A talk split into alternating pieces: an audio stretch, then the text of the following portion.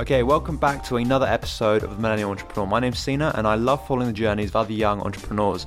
And in today's one, this is huge. We have Arminder Singh Dhillon on the podcast, the teenage founder of Boot Buddy. If the name sounds familiar, it's because he was the youngest ever person in Dragon's Den history to get successful investment, and not only with one dragon, but with three of them. The business and Arminder have been featured across loads of TV channels, obviously. Uh, so we talk about his experience on Dragon's Den, some behind the scenes Dragon's Den secrets that I had no idea about, and what life is like uh, once he got that um, investment. And also about how the dragon, what the dragons are like once the cameras are off. I've always wanted to ask that, uh, so it's good to finally find out. We spoke about how also he went from an idea uh, to manufacturing in China on a mass scale, along with advice for anyone out there who's thinking of launching a physical product idea. It was a really cool experience for me. I learned a lot about a, show that I've been watching for many years. So yeah, I hope I hope you like it as well. So this week's shout out, which is a new thing that we're doing. So basically, uh, I said in the previous episode, but I've started a new thing on the podcast where I give a shout out to someone who's just le- left a written review on Apple Podcasts. Just because I thought, you know, all these people are reviewing the podcast and it's been really cool, but they're not they're not getting enough love. They're not getting enough um, attention. So yeah, this week's shout out goes to Kita Kandwala who says, I love this show because it's something that's finally relatable to young entrepreneurs.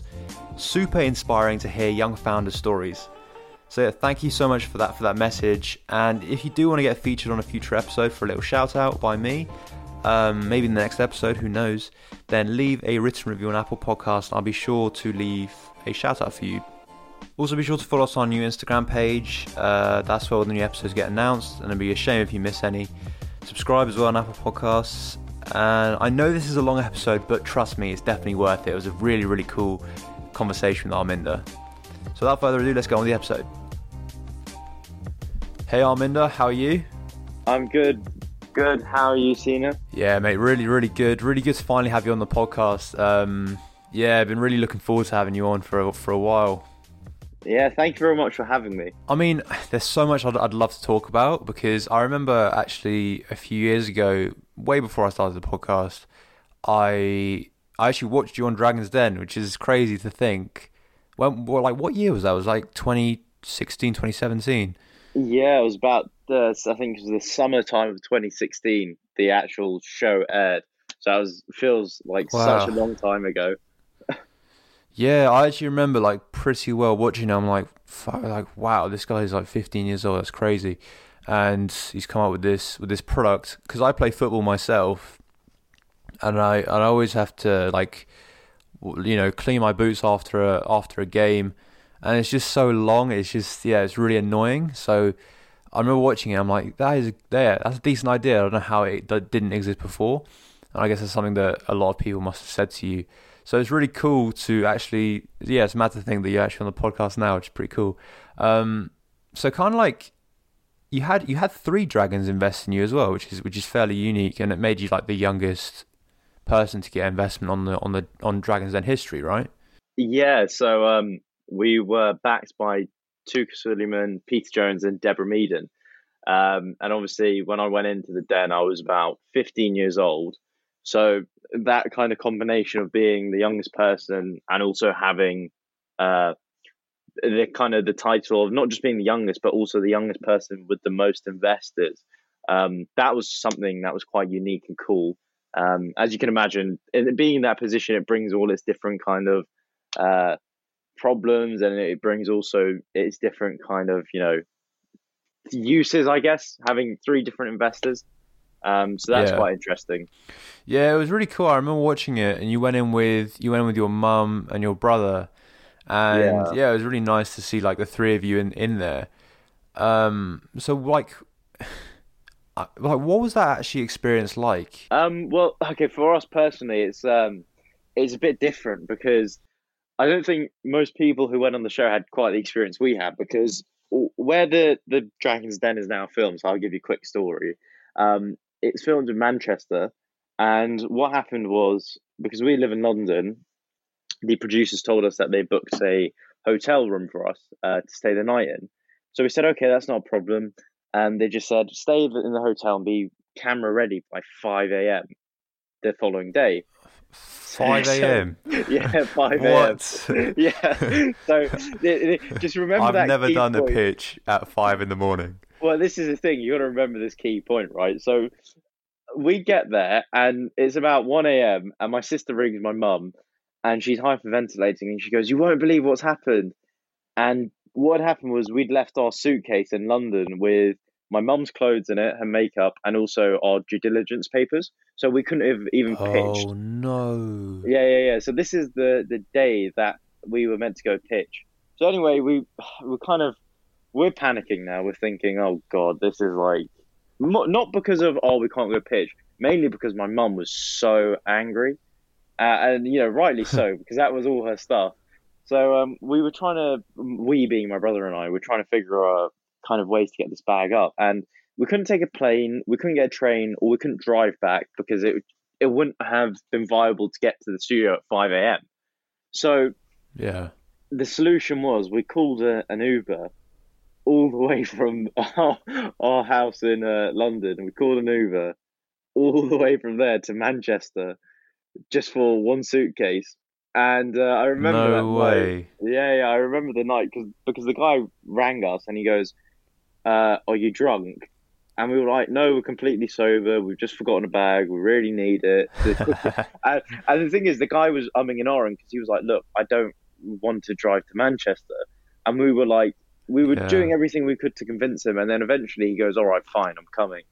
So he drove, bless him, this guy drove all the way from London to Manchester, and we didn't sleep all night. And he got to the hotel room about, well, the bag got to the hotel room about four, maybe three thirty in the morning. Um, and then we were in the studio by five, and then obviously we were rehearsing, practicing on pitch. I can't give away too much of like the mechanics of the show, but um, we kind of didn't pitch until three thirty in the afternoon. So before we've even stepped foot in into the you know the infamous den and done all that stuff, we just kind of had the the most kind of I guess awful start anyone could have to their day. Um, and then once we got in there, it was just yeah, it it's quite intense because you have the dragons obviously sat right in front of you and they're asking all these questions. Yeah, yeah. And if you're not, you know, if you're not prepared, then you're you're pretty much screwed. But if you're also like what Yeah. happened to us, if you're just kind of thrown off already, then it's just like wow, yeah, it makes it even harder. Yeah, like you got you got like no sleep. yeah, pr- yeah, pretty much. And then I remember as well after that we we stayed around because the dragons wanted to meet us, so we had to wait for other people to finish pitching, and we didn't even leave Manchester until about eight thirty in the evening. Mate, that's crazy. I didn't know. Mate, that Uber driver is the unsung hero. Yeah, he no, doesn't no, get enough credit. This guy. That, that Uber driver, I remember that day because it the the cab cost was uh, I don't know, I think it was above four hundred pounds or something like that. And uh, obviously, Yeah. then we gave the guy a tip as well because you know he he'd done us a massive favor. Um, but yeah, that guy, he yeah saved us pretty much. the embarrassment of going, oh well, we haven't got the paperwork, we haven't got this, we haven't got that. Yeah. Yeah, that's mental to think. And I guess kind of in the long run it, it worked out because you you did actually get you got investment in the yeah, end.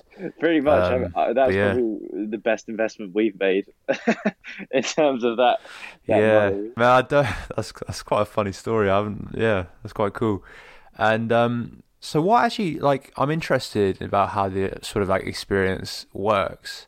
So like what actually hap- like what is the actual application process like to get on Dragon's Den? Is that what you wanted to go on the whole time, or was it kind of just an uh, like something? Was there an option to go on? No, I to be honest with you, so whenever I tell people this, they kind of they're shocked. But we actually signed up for a laugh. Um, because what happened Yeah, and it sounds really terrible saying that, but no, what happened was everyone always used to say to us, "Oh, you should go on Dragon's Den. You should go on Dragon's Den."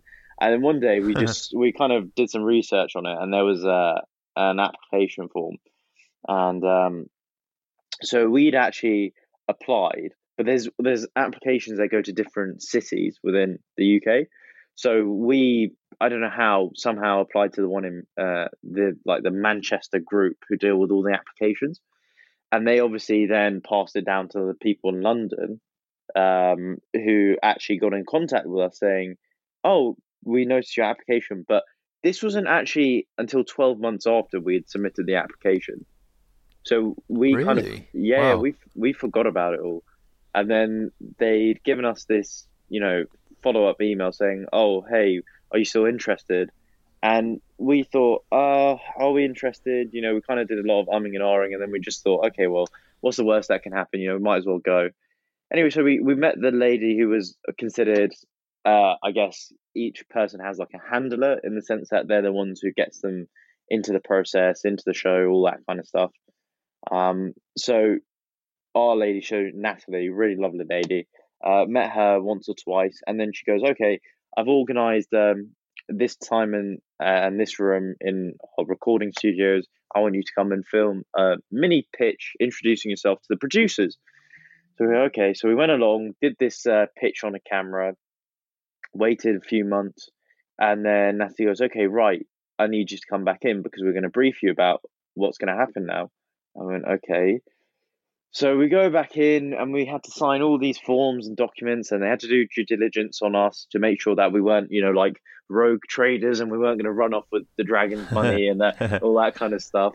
And and you know, we were who we said we were and all that kind of stuff. Um, once we'd done that, they said, "Okay, guys, what you need to do is keep yourself pretty much open." For the next couple of months, and we'll tell you a date and time, and you've just got to go there to do the pitching. And we were like, what? okay, That's such a weird what? yeah, yeah, yeah. It, it was a, it's a really like they keep you on your toes a lot. Um, so anyway, so we went, okay, cool, not a problem. A couple of weeks passed, still nothing. A month passes, nothing. And finally, another email saying, okay, guys, we need you to come up to our studios and uh, do the filming. And then, yeah, that that was it really. Then the whole story I just said before about the Uber and all that kind of stuff happened. And then we went into the den yeah. itself, and then yeah, you could. So the the whole process is actually really, uh, really different at each stage. Mate, it sounds long as well. Yeah, yeah, it's it's something that's not a joke. It's really quite a lengthy process. I mean, if you're not if you're not going into it like seriously, then you can you know you can shoot yourself in the foot. I mean, we didn't go into it seriously initially when we sent off the application, but when we started doing things like doing the mini pitch for the producers, that's when we were like, okay, actually, this is this is getting real now. It's not kind of a a bit of a laugh and joke that we thought before. Yeah, yeah. So how long was that like the whole process of you actually sent off your application to the point where you got like you actually were in front of the dragons? How long did that take? Oh, I couldn't even tell you. It was definitely over way longer than one year. That is crazy. That is so Yeah. mental because your business must have totally changed in that time frame. Oh yeah, hundred percent. Yeah, because uh, we within one year, drastic changes were happening because at that stage we were just starting off. So we were, you know, constantly making different changes every day because we hadn't even, you know, it's not like the Boot Buddy was a brand that people recognized uh, then. You know, it was something that was a completely brand new concept. I mean, it still is in the sense that the idea hadn't, you know, been thought of before, and it's still unique in that sense. But when we first started, it was, yeah, it was, it was really different actually. And obviously, after the whole year had passed, we then had to reevaluate what we wanted to ask the dragons and how we were going to pitch and and you know kind of what we could present as figures, um, that kind of stuff. Yeah, it yeah it changed everything quite a bit. Yeah. Before we kind of move on, I'm a bit conscious we actually forgot to do this, but for people who don't know what actually is uh, Boot Buddy, we forgot, I just totally forgot to ask you that. no, no, that's fine. It's fine. Um, so the Boot Buddy essentially is a portable cleaning device for any type of muddy footwear.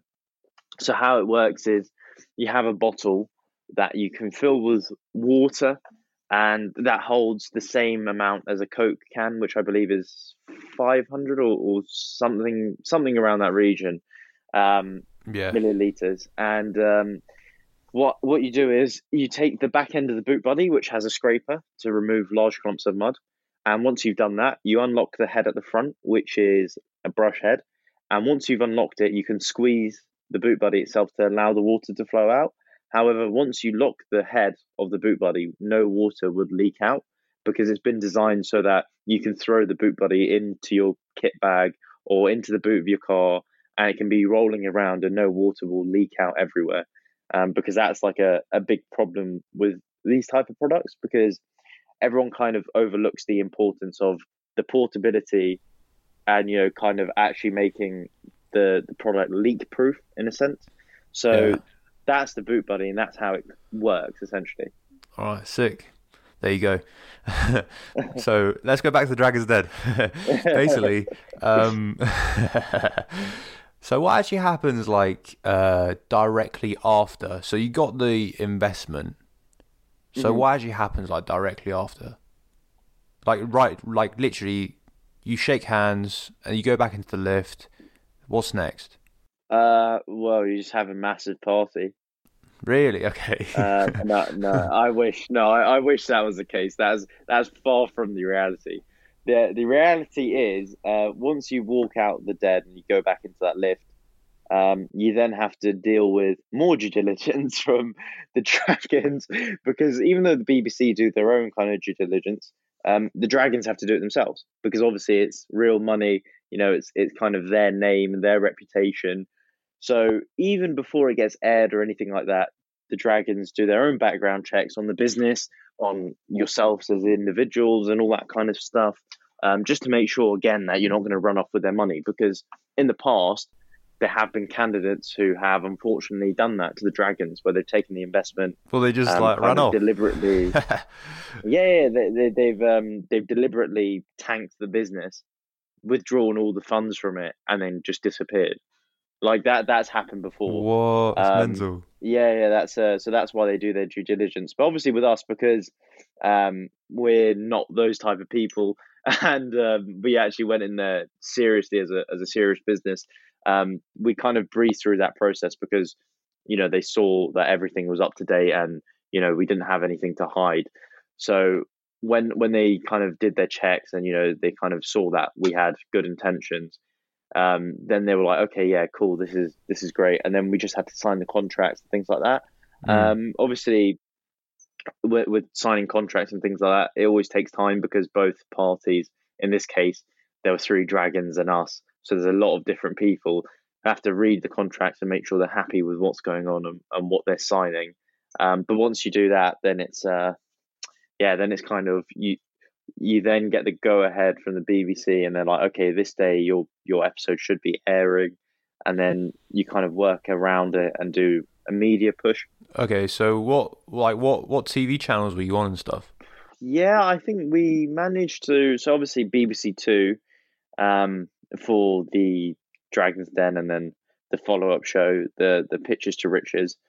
Um, and we'd also gone on ITV a couple of times. Uh, I was on London Live. Got roasted. Got roasted by Piers Morgan. yeah, yeah, got roasted by Piers Morgan, which was fun. Um, I'm trying to think because, to be honest with you, I, I never really. It sounds silly, but I never actually really remembered too much of the TV interviews. It was just kind of a case of I just went and did them. Um, yeah, I get you. But yeah, I think those are the ones that spring to mind. Yeah. When you were actually in, because I, I, I remember listening to you on another podcast, you actually said, and this this kind of surprised me for a sec, but then I was like, yeah, that makes that makes sense now I think about it. But you were in, you were actually there pitching for, I think you said like two and a half hours, but when you actually watch it, it's only like ten minutes. Oh yeah, yeah. I mean, it was um, it's it was a very long process, which is which is quite. I mean, people forget as well. The Dragons are investing their own money. It's not monopoly money; it's real cash.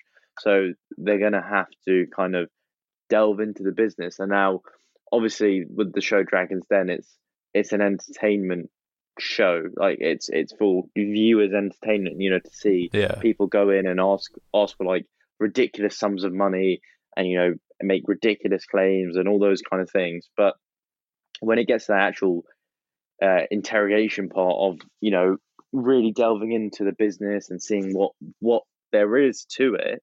Um, obviously, that doesn't always make for great TV. So the fact that it's edited down, it, it does make sense because obviously, you know, the BBC are trying to put something out there that everyone's going to find interesting because I don't think many people would find, you know, cash flow forecasts or kind of, you know, talking about a balance sheet riveting stuff, you know, it's kind yeah. of, it's, but it's something that the Dragons have to ask about and have to look into because at the end of the day, it is, it's a serious investment. Mm, yeah. That they're making. Yeah. I, cause I, I remember watching it and so you were like 15, 16 at the time and like it was like a minute in. I don't even think that you said anything. I think you might have said like a couple words, and then the next like scene was yeah, Arminder has to leave because he's like fifteen or sixteen. And I was like, okay, I don't really get that. But so you weren't actually like when you, when I actually watched the back, you weren't in it for for a lot for like most of it. Yeah, so I I was in there a lot longer than five minutes. Um, but unfortunately, because of the way things are edited, it, it just looked like I kind of walked in, yeah, uh, said hello, walked, walked out, in and, I just walked left. back in. yeah, that was um, that was quite funny actually because a lot of people went uh, after the show. They said to me like, "Did you even do anything?" I said, "Yes, I did, but it's been edited out." Yeah. So you know. That, that was quite that was quite funny actually, but um, yeah, that that did really happen though. I did actually have to leave, um, but I'm glad I did because I think it would have allowed the Dragons to to uh, be comfortable enough to really rip into the to the business and kind of say things that you know were truthful and potentially could have you know uh, obviously in the, in that in their eyes potentially hurt the feelings of a young kid. Now, obviously, yeah, that that's not a great position to be in if you're asking that person to look to invest in you because if they can't feel comfortable enough critiquing the business, then they're definitely not going to invest. Yeah, they don't want to make you cry or anything, do they? no, feel bad. Yeah, exactly. I think I think that also that would have that would have been absolutely humiliating on national TV if I just yeah. started breaking down tears. Would have been prime TV been, though. Uh, for entertainment. Uh, yeah, I could, I, yeah, that's true. I could have had a talk show by now. I could have had, you know, made a spin off of it. You know. yeah, yeah although like the internet's not a very nice place, I feel like a lot of abuse would have come in if, if that did happen. I don't know, maybe not. Maybe oh, it would have gone yeah. the other way. But yeah, it's probably good. It's yeah. probably good in the long run because they were they were comfortable asking all those questions. Yeah, no, definitely. So, how like so you're with you're with uh you're with those three dragons. How like how much exposure do you actually get to them? Like how how much interaction do you actually get with them? That's what I, I think a lot of people want to know that. Uh, okay, so this is the thing. It's um, it's weird because each dragon has a different style. Uh, so Touker pretty much you can like Touker's the most accessible. You can pick up the phone and just ring Touker, or you can just you know drop him an email, something like that, and say, "Look, can I please see you some point during this week?" And he'll be like, "Yeah, no problem. Just come to the office and we can have a chat." and um, yeah, so Touker's like super accessible. Uh, Peter is not as accessible. However, he does have uh, someone who is his head of investments, who is like really useful. Um, a guy called John. He's he's like really lovely. He knows he knows a lot of different um, just pieces of information because he's worked with different investments and, and things like that. So he worked with um, Levi Roots, uh, Pete, like one of Peter's most uh, famous investments. Um, so he's worked closely with uh, Levi and, and that that brand and helping building that brand.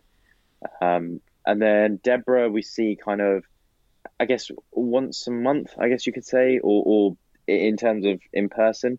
But otherwise, she's quite, you know, like you can just drop Deborah an email and you'd get a response back, kind of thing. It's it's like yeah, if you, if you make the effort to reach out to these guys, there there are like ways of them getting back to you, if that makes sense. It, it's not like kind of, you know, you you drop them an email and you never hear back like that. That rarely happens. Yeah, yeah. yeah. What are they actually like when the cameras are off? Oh yeah, they're really nice people. Really nice people. I think uh, one one thing that people don't realize is, especially with like, I think I guess Deborah's known for it the most because you see it on the den is like Deborah's always the one who's like who really gets stuck in with the questioning and asks like really intense questions. Um, but yeah, no, they're really lovely. Like they're they're just normal people. As as as strange as it sounds to say it, because people assume that they must always be like you know twenty four seven like they are on the camera, but no, they're actually yeah they're they're they're quite um they're quite normal in the sense that you could just have a conversation with them and you know that's it. It doesn't. It's not always business. Okay, yes, majority of the time we do talk, we always end up talking about other businesses and you know kind of future ideas and all that kind of stuff. But that's natural because they're investors, right? Mm, but yeah. Um, yeah, I think you know a good example is when they filmed the follow up show in our well, my parents' fish and chip shops. You know, behind the scenes, you just had Peter Jones drinking a cup of tea, leaning up against the skip. Now, like that's quite you wouldn't expect that from someone who's worth 500 million. Mm, right? Yeah, I, I, don't yeah. know. Like it, most people would just kind of assume he wouldn't he wouldn't be that kind of chilled out or, or normal. I guess like you know that he doesn't really mind drinking a cup of tea in the back of a chip shop kind of thing. It's like you know even he was serving customers. Actually, that was quite funny. Yeah, yeah. I saw I saw that they actually recorded him doing that, but was, I I thought it was just for the cameras. I thought it was just I don't know. I thought it was just a joke that he was just doing. Yeah, no, yeah, no, he actually insisted on doing that. It was quite funny. Oh, fair enough, fair enough. I think we kind of forgot about this. That um, so you actually work. I don't know if you still work there, but like your your parents and stuff, like they own. You you come from like a fish and chip background. yeah, yeah, yeah. We do. Yeah, so we've um, we've got shops in uh, Battersea. Um, so we used to have uh another shop in Fulham, so we had like three, uh, which is nothing crazy, you know. But we kind of downsized, so now we have uh, two shops. But yeah, we still own those businesses and we still run them. Like you'll still find me in the shops working with my mum and dad, you know, kind of in terms of helping them out, like running the business while still doing Boot Buddy and obviously still doing uh, university as I'm I'm in. Well, I just finished my first year.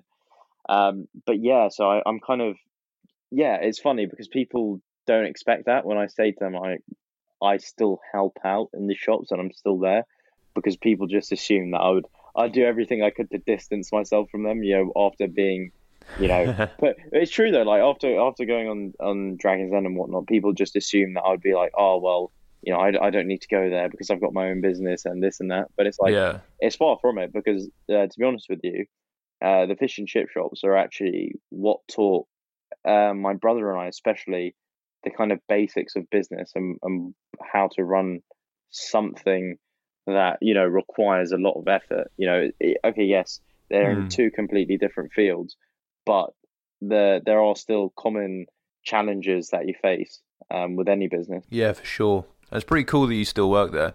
Um, I remember on, on Dragon's Den. I think this is like the last question, then we'll move on from Dragon's Den. But yeah, that's right. I remember your mum like talking about how she invested like two hundred and fifty thousand pounds mm. into the business, and I remember like the drag, the all their jaws like dropped instantly, and I was like, yeah, and then then because like normally when that sort of stuff happens, they don't invest or like there, there's certain things that the dragons just don't like, and it's just like well, that's one of them. Another one's like a high valuation, like overly high. Yeah. So like all that stuff, were you kind of like really apprehensive of them? But in the end, they did respond all right to it. Um, I think the reason why we because we weren't really apprehensive, and, and I think the reason why is because when obviously you don't see the whole pitch, but there was a lot more of a conversation around that topic because I, I remember uh, I I got to watch some of it when I was in, inside the den, um, and that bit of the conversation came up, and I remember watching it on this um, screen with the other producers. Um, but kind of the the dragons weren't they weren't don't, don't get me wrong they were shocked but they weren't uh, too shocked because they realized that uh, with our pitch and, and the way we came across and the, the way we kind of explained things uh, they knew that it wasn't a case of we had just invested this money willy nilly because a lot of businesses that go in there, people might just start chucking money at it and, and you know really get into a position where they're they're in the red by a significant amount, but they don't know how to claw it back or, or how to make it work. And I'm not saying we do, but I think what gave the Dragons a bit more confidence was the fact that, you know, it was my mum's business background, how how she kind of uh, t- took her experience in business and her confidence to invest in us, and the fact that we were part of that kind of collective. You know, we we had some experience, and you know, we knew what we were doing vaguely, but with the help of these guys, you know, we could expand the business to something much greater. Mm, yeah, yeah, yeah, for sure. Right after you went on Dragon's Den, how was how was life like for you? I know I, uh, like that was meant to be the last one, but no, no, I'm, I'm, I'm cool. I'm cool with it. Uh, yeah. So, what was like? What was life like? Ex- like afterwards compared to like before? To be honest with you, it was pretty much the same. I mean, the the only difference was um, now and again, and it actually, to be honest with you, I'm surprised myself. You know, four years down the line, it still happens. But you get that you used to have okay a lot more closer to the time. I'd have people recognize me, and you know that was kind of I didn't like that um, because sometimes you know really? I thought, yeah, yeah. I mean, it still happens now as well, and it's not like the the thing. The thing I don't like is it, when people come up to me, and it's happened many times, and, and, they ask questions and things like that. I that doesn't bother me. You know, I'm I'm quite like a, a relaxed person. Like you know, if anyone has come up to me before, even at speaking events, and you know they ask different questions and things like that. I'm I'm like more than happy to give advice and like chat to people. That's just me. But what I never liked was um, when people used to ask really like probing financial questions. So, for example, uh, you know, I was what this is so 2017. So this is about a year after the show, right? And uh, I just gone to the local shop to get some milk, and a random woman, I, I literally, I, I, I had never met her before, and she just grabbed my arm and spun me around and goes, "Oh, you were on you were on uh, Dragon's Den. You were so and so." And I was like, "Oh yeah, yeah, yeah, that was me." And then she was just asking all these questions. So I was just, you know, I was just answering all these questions and whatnot. And then she just, but but the thing is, what what was really off putting was the way she just kind of shouted as well. She was like, "So you must be really rich," Da-da-da. and I was like, I was just like, look, I, I, first of all, that's not true. I was like, I was like, I was like, I was like, I wish I was. I said, I was, and I was just like, I just kind of just I obviously at the time and, and whenever that happens, I just kind of laugh it off. But really, I, I that I I don't like it because I feel like um, people don't realize the reason why we started the business and why we do it. It wasn't just for you know the the financial gain, I guess you could say. It yeah. Was, it was it was purely because yeah, the yeah. idea was it was there to help people, you know, change their ideas, but also because I guess in a public setting like that, I don't really like, uh, you know, that kind of attention being drawn. Uh, and yeah. I think, you know, that that was even still today. Like some, you know, I still get that. Well, you know, for example, I was in a I was in a restaurant with my mum and dad, and then throughout the duration of the meal, there was this these this other table, and they just kept staring at me. And, and now I don't mind, like because you know, at the end of the day, I, it doesn't again doesn't bother me but I just found it a bit off-putting. Do you know what I mean? Like just to have someone just yeah, staring at you and, and like you just feel like you're being like watched, don't you? Yeah, so like uh, you know, even when we go to like I don't know, for example, uh, when we went to get my mum uh, a new car, we went to the showroom, and uh, none of the people were being helpful, and then one person, and it's like a common theme. They look on their phone because obviously they Google to make sure it's you, and then they start chatting to everyone else, and then all of a sudden, everyone in the whole showroom's like your best friend, and it's like I don't mind, like whatever, cool, but it's just yeah, like don't, I don't. Yeah, like I, I, just I kind of I prefer when people are a bit more normal about it, and you know don't kind of, you know, just just act odd. If yeah. that makes sense. Yeah, I don't I don't really rate that. I don't really yeah don't really like that at all. What about on like social media and stuff? Uh, I mean, in terms of social media, I think I I uh, so for for the business, in terms of the business's social media, yes, the following grew, um, which I'm always happy with. Um, in terms of like my personal social media, I kind of just, I yeah, I, I tried my best to hide it, uh, in the sense that, not because you know I, I'm a recluse or anything like that. I just didn't really think it was appropriate to put myself out in the public eye, especially when you know you have at such a young age. And I'm glad I did it. Um, there were you get a lot of internet trolls.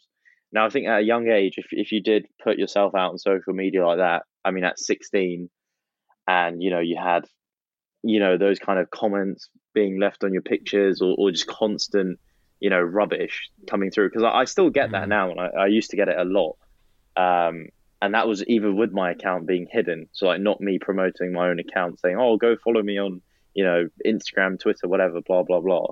Um, yeah, it's just yeah, it just kind of it just gets a bit draining, I guess, having to constantly go through the same old messages and see the same old kind of rubbish being sent to you. Yeah, that's so weird to think though, because like you were, I mean, like talking about Dragon's Den, you were only on TV I know you were in there for, for like far longer, but you were only in there for like I don't know, five minutes or something. You weren't in there for that long.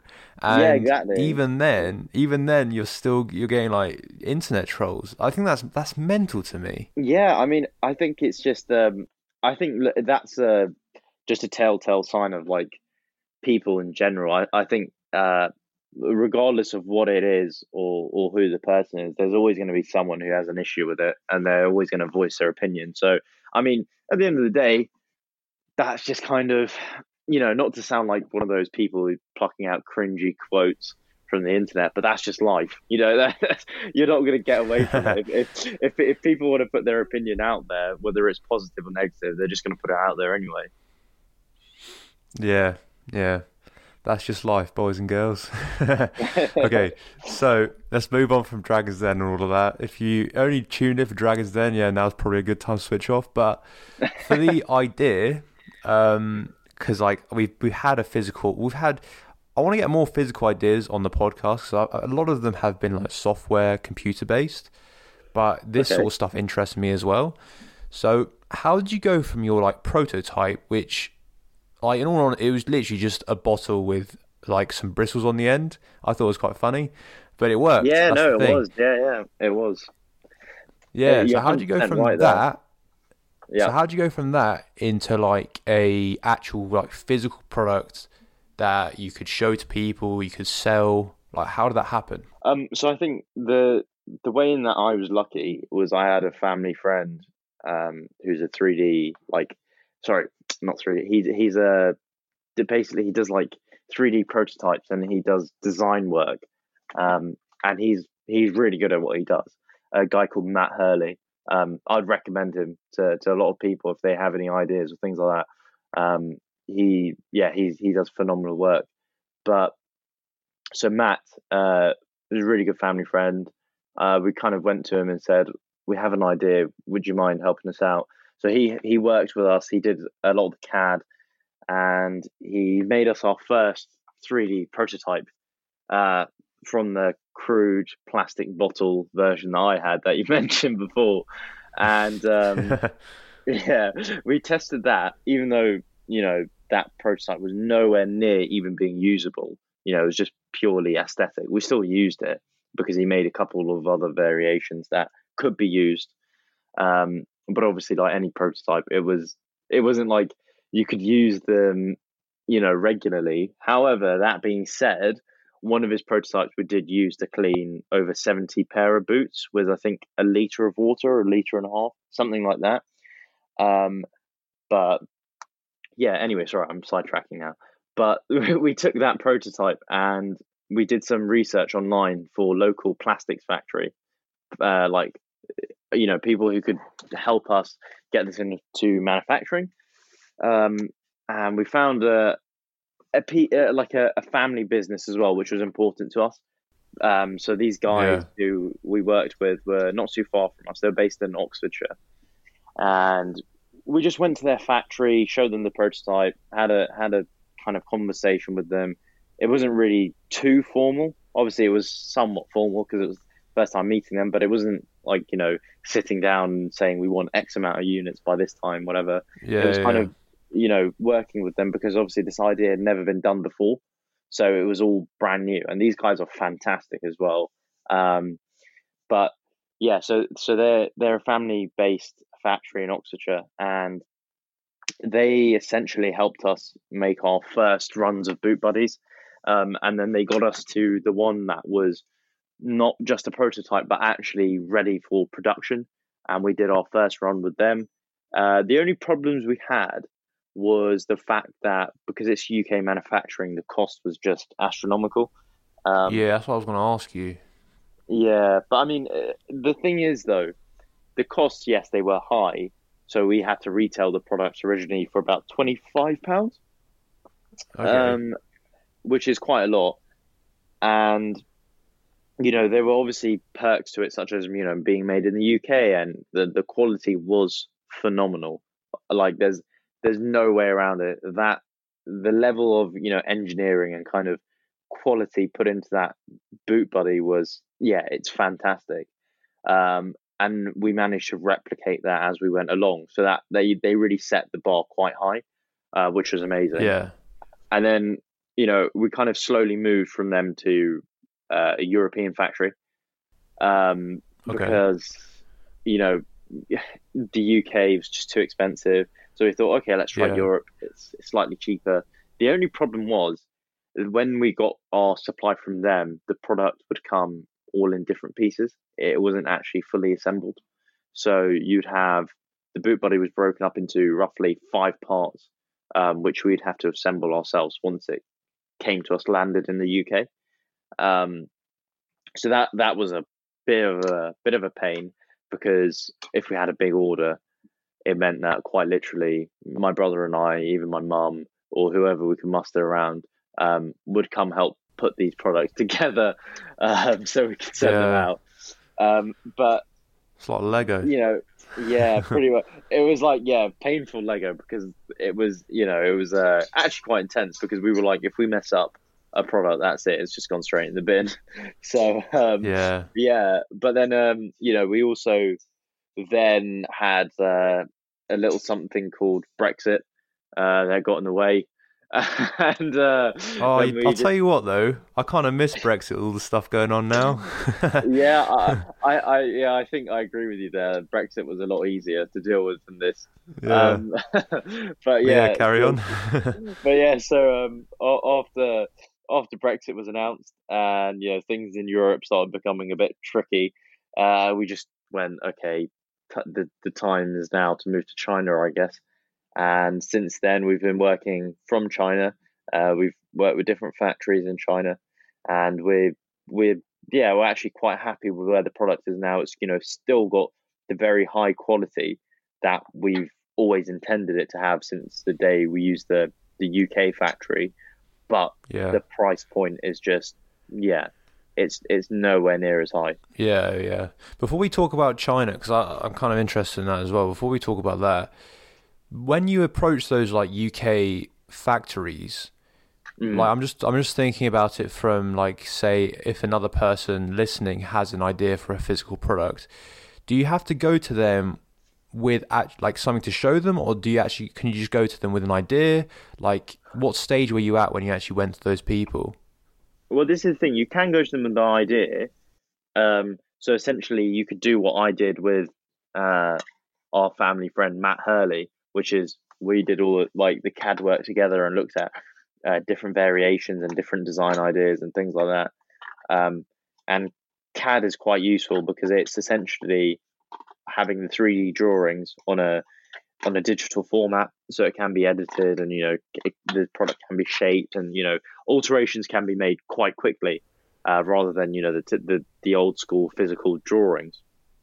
Um, now yeah. You can you can just go to the factory and and get them to do that, but I feel like if you can go to them with the the CAD already or or you know something which has some clear cut design cues and you know uh, mechanical aspects to it where they can just you know pick up on on that drawing or CAD and then make changes then then it's the it makes the process a lot quicker essentially. Yeah, yeah. Is is the CAD? I'm not very familiar with this. Is it literally just a like computerized drawing of your product? P- precisely, and um, it the the difference is uh, you can actually make the image. Um, basically, you can. So when you make the image, you have to draw it, and then you can make it three dimensional afterwards. But you can make Okay. each aspect of the product um, fit to measure. So you can you can put in certain measurements and make certain parts of the product as long or as short as you like, or as wide or as narrow Okay. it, it it's kind of it yeah it, it's used by architects for example when they design buildings so you kind yeah, of yeah. yeah it's useful really in-depth detail and it just helps the the manufacturers see what they need to do and and see where certain things need to finish and how how the product will be made and all that kind of stuff Okay, cool. But so, but like your your family friend did that for you. Yeah, at I the mean, beginning. Yeah, don't get me wrong. I, I've I've messed around with CAD and I've done some of that stuff myself. But to get such high level high level quality, yeah, Yeah, I yeah. he helped quite a lot because, he, uh, like I said, what he does is he's phenomenal at his work. He's actually he's one of the people's uh, who will go to different universities to help design students and give them kind of tips and advice because he's he's also a lecturer. Um, I can't remember where, which is quite useful. But um, he's no, yeah, he's really good at his at, at CAD and designing things. What if you don't have a contact like that and you just want to like yeah, but you want to start a physical product? Where what's the sort of like stage to get to that CAD process? And like how expensive Uh, would that be? Pretty much uh, Google, because if I didn't know him, uh, I would have just Googled someone who could do that, and then you know. Uh, same with the factories. I never knew the people who own the factories. Never. I had no experience in that at all. And I just used Google to kind of do some research. And then once you start talking to people in that industry, then they start suggesting names, and then you can just, you know, reach out to different people, and they they usually put you on the right tracks. Um, but yeah, that that for someone who kind of doesn't have those contacts, I'd say Google a variety of people, get in contact with them, and kind of see who do you think will be the best fit for you, or who seems to be the person who's going to help you out the most. Um, because you know these drawings and things like that, they're not cheap. They can set you back like thousands of pounds. Um, Mm. you know, again, I was fortunate in the sense that Matt is a family friend, so you know he didn't charge us, you know, crazy amounts. Whereas someone else who we don't know, who kind of would have seen, oh, it's just like a young kid who's got an idea, we can probably fleece him for for quite a bit. You know, that that that's kind Yeah. of those are the pitfalls you have to look at. How how sort of like what's the sort of standard amount that these guys would take for for for one of these CAD projects? Um, see, this is the thing. I don't really know off the top of my head uh, because it was such a long time ago. But Yeah. drawings can set you back hundreds of pounds. Um, and for actual prototypes and things like that, you can end up spending maybe two and a half grand. So, so, you know, within within that kind of region of things. Maybe Okay. even sometimes, even sometimes you could, depending on the product or how many you make or things like that, you could you could easily spend five thousand. Um, it just depends, really. I, I mean, obviously these are just ballpark figures, uh, as everything is quite different. You know, when when you're designing these products, they're not all the same. So there's different problems or you know different shortcuts that you can take. Um, so it just depends, really. But those are the kind of rough figures I would say to anyone. You know, if you're looking to go Yeah, into that, yeah. just make sure you have some money set aside. I guess. Yeah, yeah. How much did you spend on the on the prototyping phase? Uh, that's a good question. um, do I remember? I think I spent. A, uh, this is the problem now. I actually don't remember. Uh, I want to say maybe around the figure I just mentioned, about two and a half, Okay. but I don't know. I I don't know if it was less. That's the thing. Um, Yeah, yeah. It could have been it, actually. It could have been more, but I, I again, my memory is so, you know, from from that stage, it's so far back. I, I don't even remember much. yeah, yeah. All right. So, and then then you transition to China. How was that transition to China? Because I've heard from from Lauren Bell, who was on the the podcast before. it was a really really different process to you know contacting UK and European manufacturers. Oh yeah, it's so much more difficult because so like from the basic kind of view, there's a time difference, obviously. So that that kind of plays a big factor in when you get responses or when you respond and that kind of stuff. So that can slow down the process. Um, but also, I don't know if you're familiar with most of these kind of China horror stories of when you know you, you chat to a yeah. factory and they send you a, a perfect sample and then you place an order and it's just complete garbage. Um, so that, yeah, that that's happened to us. Um, so for example, one of our orders from China, you twist the the head of the boot buddy a couple of times and then it would just pop off.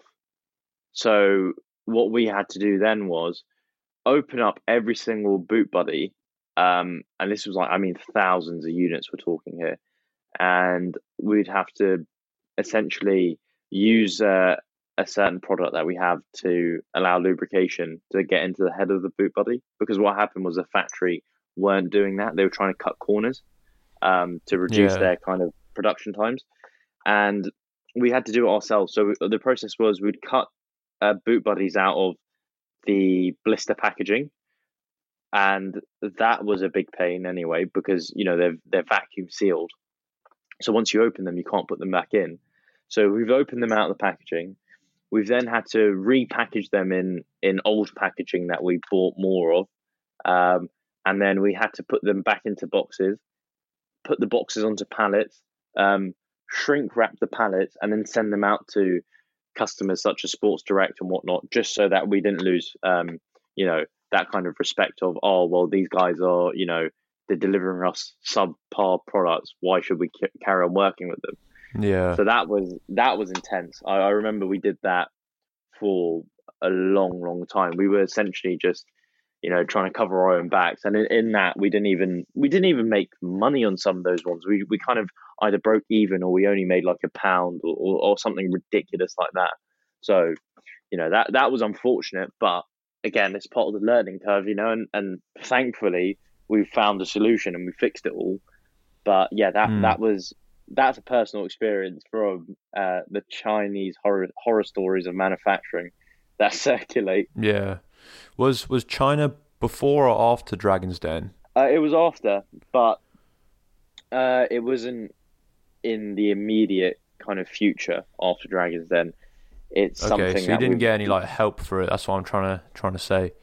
Yeah, I mean, we did in the sense that so for example, Deborah helped us with the connection in China. Uh, it was uh, another UK based company who had links to factories in China. And obviously, sometimes the Chinese factories never get it right. So we had problems there.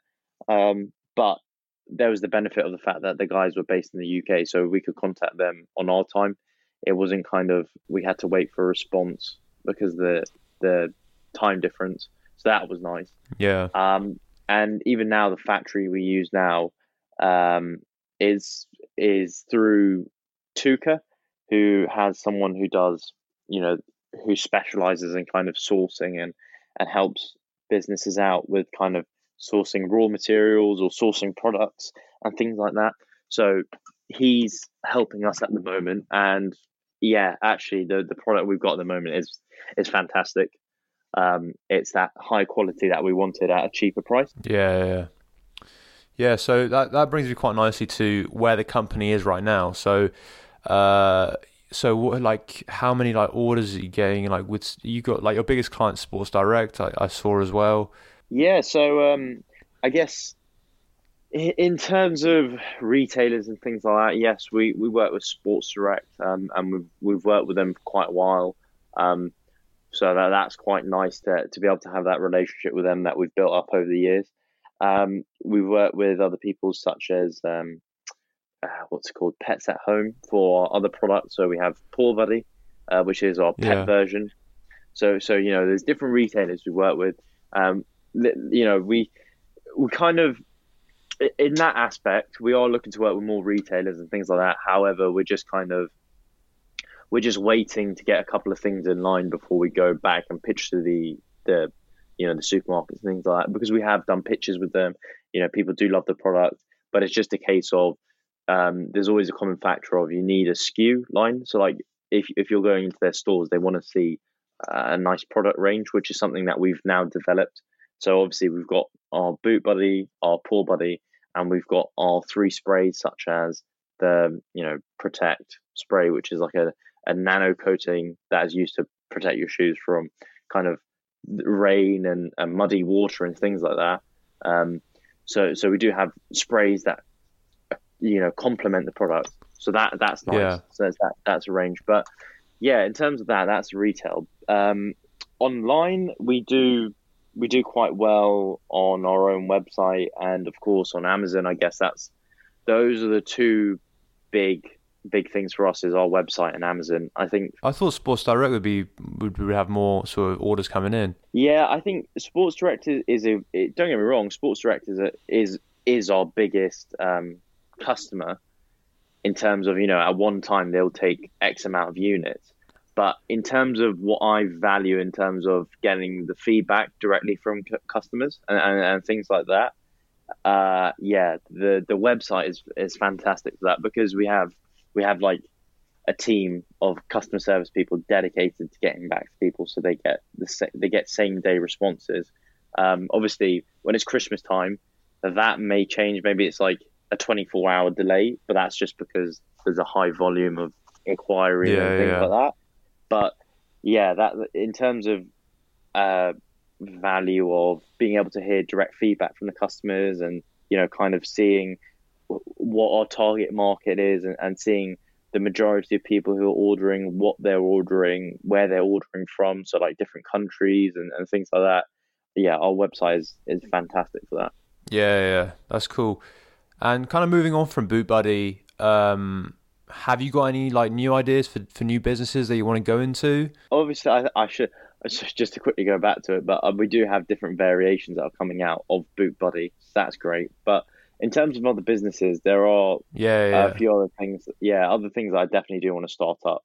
So there is, um, I do want to start a watch business because I, I love watches.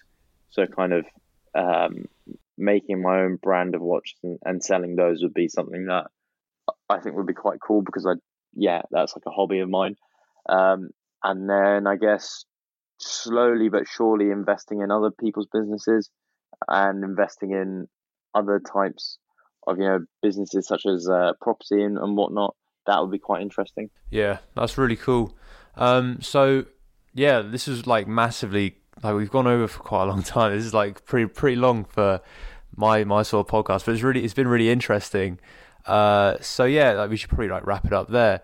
Um, yeah, right. How can people like yeah? Firstly, I thank you so much, Arminder, for joining me on the podcast. And how can people kind of like stay in touch with you uh, and Boot Buddy in the future? Oh, well, I've got to say thank you very much for having me. It's been a it's been a pleasure to um to join the podcast today. But um yeah, so in terms of reaching out to us, obviously we have our website bootbuddy.com where you can get in touch with with us on our email links there. Um obviously there's the typical social media at so you know it's just boot buddy across Facebook, Twitter, Instagram, uh, even TikTok now. Um But, Jumps on the TikTok yeah. bandwagon. Yeah, yeah, TikTok's good. yeah, it, well, for us especially because when you have your cleaning videos of like trainers and and muddy boots yeah. getting cleaned really quickly, that seems to catch people's attention. So TikTok actually for us is uh, it's quite ideal. But um, yeah, in terms of reaching out to us, reach out to us there. I mean, we have people reach out to us with business ideas or you know questions about the product. So you know, I look forward to hearing from people um, you know, regardless of what it is. Okay, great. So yeah, thanks again, Arminder, and uh, yeah, have a great day. Thank you very much. Thank you so much for listening to this episode of the Millennial Entrepreneur. It's an absolute pleasure talking to Arminder from Boot Buddy, and um, yeah, really inspiring to hear about about his journey at such a young age as well. Yeah, crazy. Uh, and really inspiring. If you did enjoy, please be sure to leave a five star rating and a written review on Apple Podcasts. So really does help help us out. Uh, any feedback would be amazing as well. Uh, you can you can do that in the written feedback, or you can actually message me directly on the Instagram page. Be sure to follow that as well. It's in the link below in the description. And yeah, thanks for listening again. My name's been Sina. I'll see you in the next episode.